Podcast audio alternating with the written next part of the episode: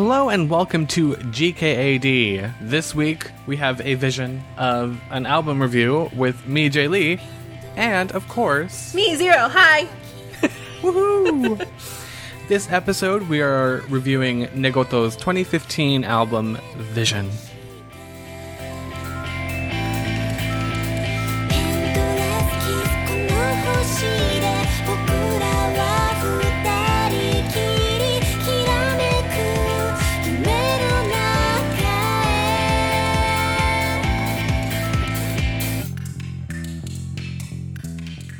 Vision is the third full length album from Negoto.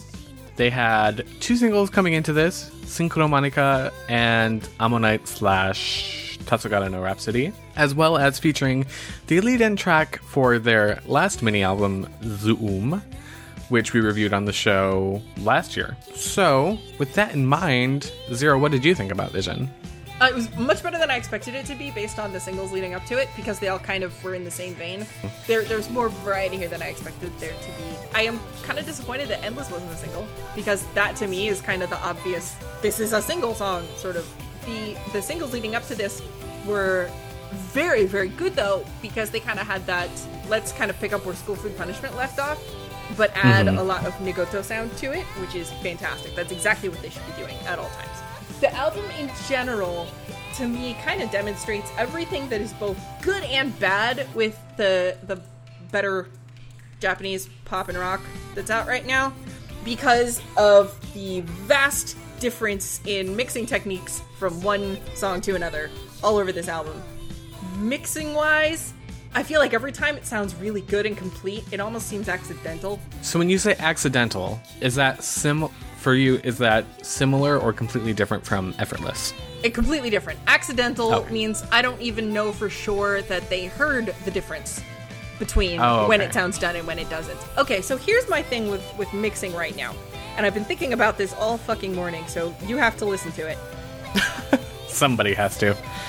Back in the day when music was pretty much either on vinyl or live, there was that sort of warmth, that reverb, that fill in, that the atmosphere that music just had by accident. It just did. Because in live venues, you have the reverb and the acoustics of where you are, and on vinyl, you've obviously, you know, you've got that hiss filling it in the entire time, and it sounds done as a result of it. You sound like you are listening to a consistent, complete piece of sound from one part of a track to the next and it sounds done when you know music was moving to to cd um it you know when you listen to older music because of it it does sound very kind of flat and sparse compared to what ended up happening later the loudness war tried to kind of compensate for that and i can understand now why people like lars fucking ulrich would listen to heavily distorted music and say this sounds great because that distortion was adding to the complete sound.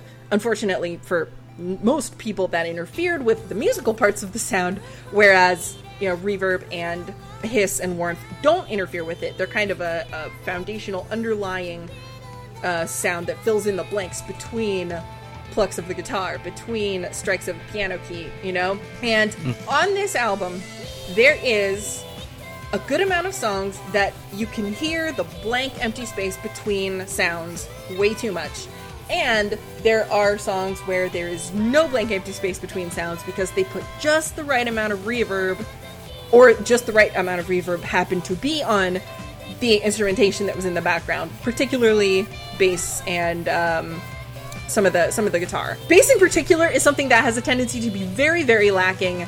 I feel like uh, um, in rock and pop music in general, the bass instrumentation is often mixed way too quietly, and the notes it plays aren't sustained enough. It, it- they're they're just quick plucks, and a lot of times that works really really well. It depends on what kind of song you're doing. The the indie rock thing does have a tendency to have much more attention to detail, so you can hear a lot of the notes being played by the bassist.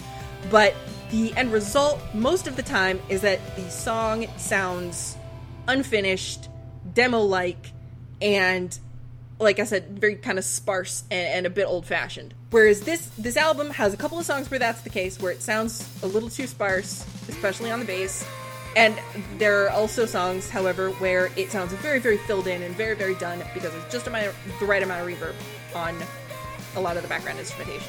You know, that's something I haven't really consciously thought about, but it's kind of like a light bulb going over my head. Like noticing the blank space in the album or mm-hmm. in certain songs based off the mixing. Because you talk a lot about mixing when you review something, and me, I'm always kind of like, uh. But no, that's a really good way to put it because a lot of songs, they just, yeah, I, I'm not even good at articulating it because I haven't even thought about it that much, but good point. And I'm really, really glad that you said I didn't even notice it, but it was a light bulb because I think that is one of the things that is making modern popular music sound as unprofessional as it sounds. Because I think a lot of these producers have learned the same tricks and the same things from the same producers, and it's getting passed down, but it's getting watered down because they're not they're not touching on the reverb issue. They're not touching on the whole filled in sound thing, you know? And uh, I wonder if, like, is this like an anti Phil Spector thing where people don't want to have a wall of sound happening anymore or what? But, like, it, it is really kind of, it has really struck me as these songs don't sound complete you know eh, because of it's not that i want them to add more instruments because i hear a lot of other songs and a lot of productions are doing that. Like they're trying to add another instrument because they think that's what it needs but that's not what it needs. It needs the reverb and it needs the sustained notes.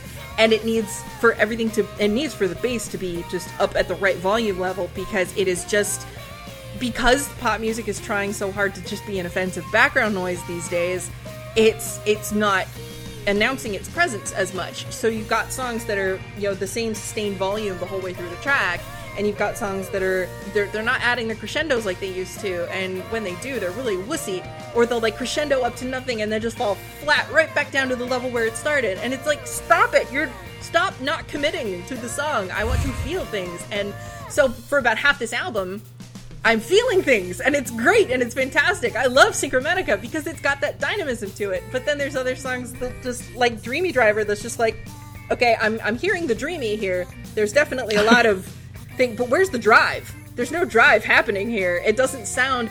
I feel like a song called Dreamy Driver should have a sort of sustained like hum to it, like the engine of a car or like something just constantly moving.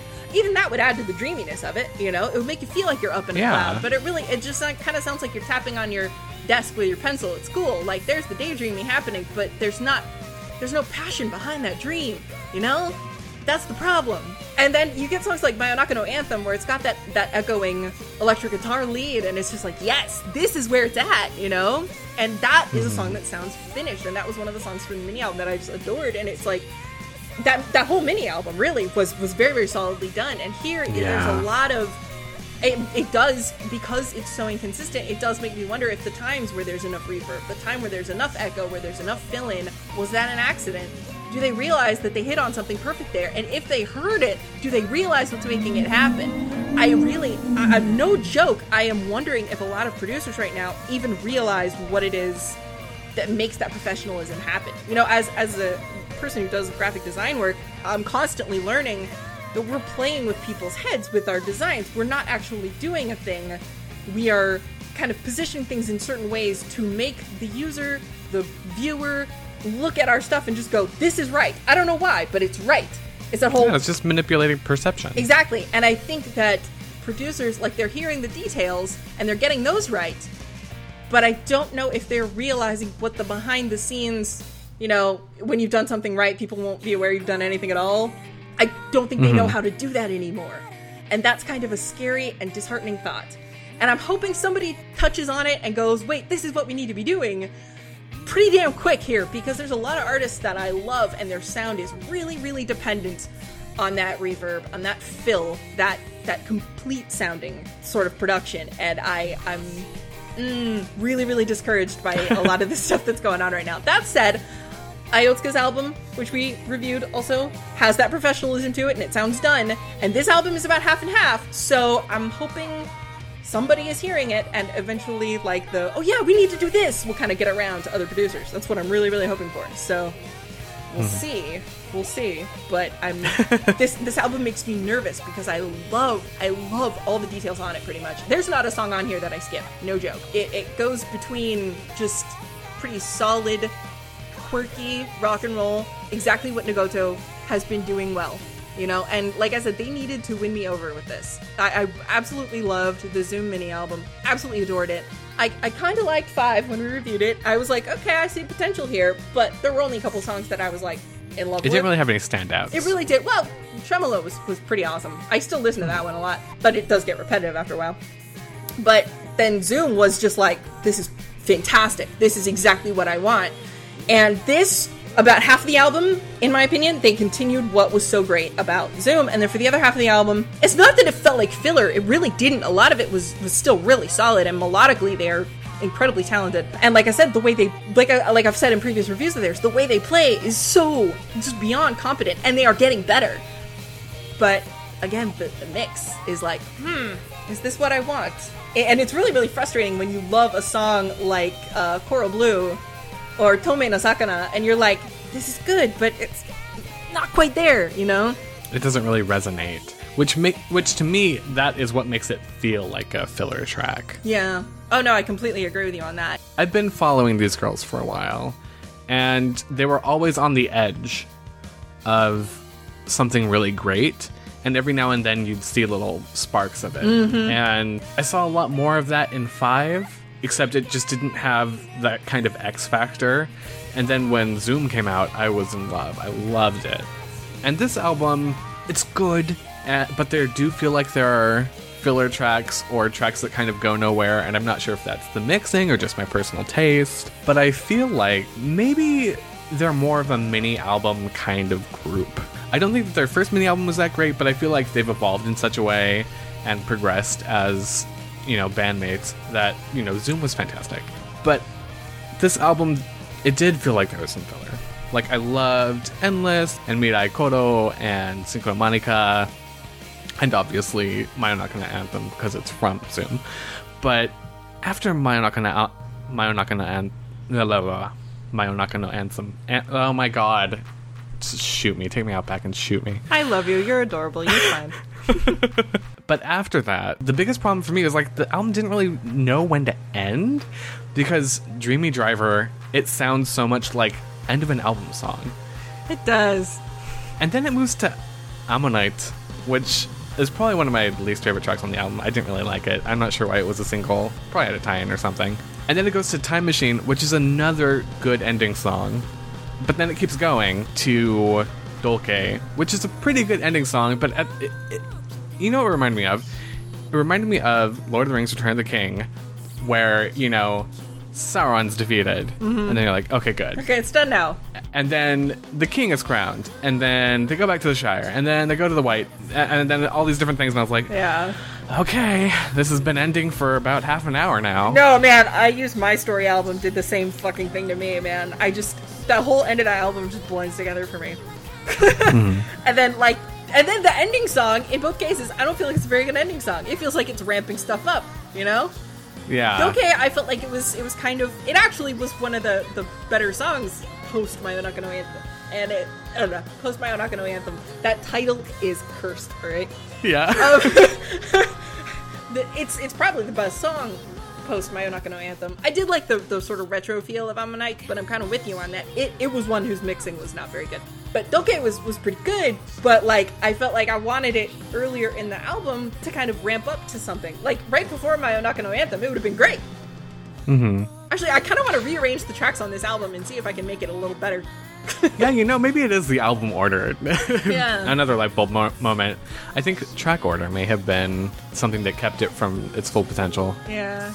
I don't know. So like this is it, it- it's a good album, but I'm still kind of waiting for that potential to be fully realized. Mm-hmm. And for them to show me that Zoom wasn't a fluke. Mm-hmm. You you and I are actually pretty um, on the same page with this one. Like I I adored Zoom. Mm-hmm. I wanted them to win me over permanently with this one. They didn't quite do it, but at the same time, like I can hear that they could, and I think the the next album that they do is really gonna probably like if the, if the mixing isn't improved, if they if they didn't listen to this and go, this is what we did right and this is what we didn't, then it's gonna be like, well, I don't want you guys to break my heart later, so I'm just gonna call it Yeah. quits, you know, because they will if I give it any more if I give it any more chances, you know.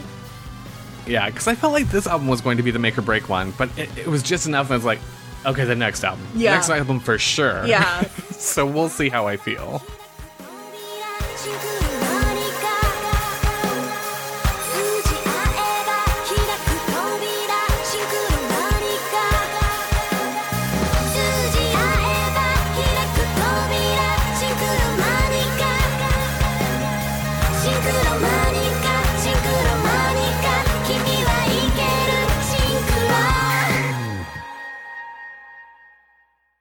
So that does it for our review on Negoto's Vision. If you would like to hear our ramblings on whatever the hell we feel like, you can follow us on Twitter. I'm GKJ Lee.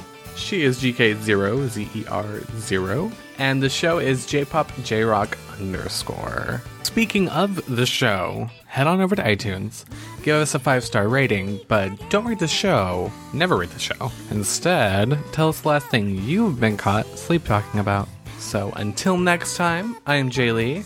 And I'm a lumberjack and I'm okay. That's that's heartwarming. Johnny.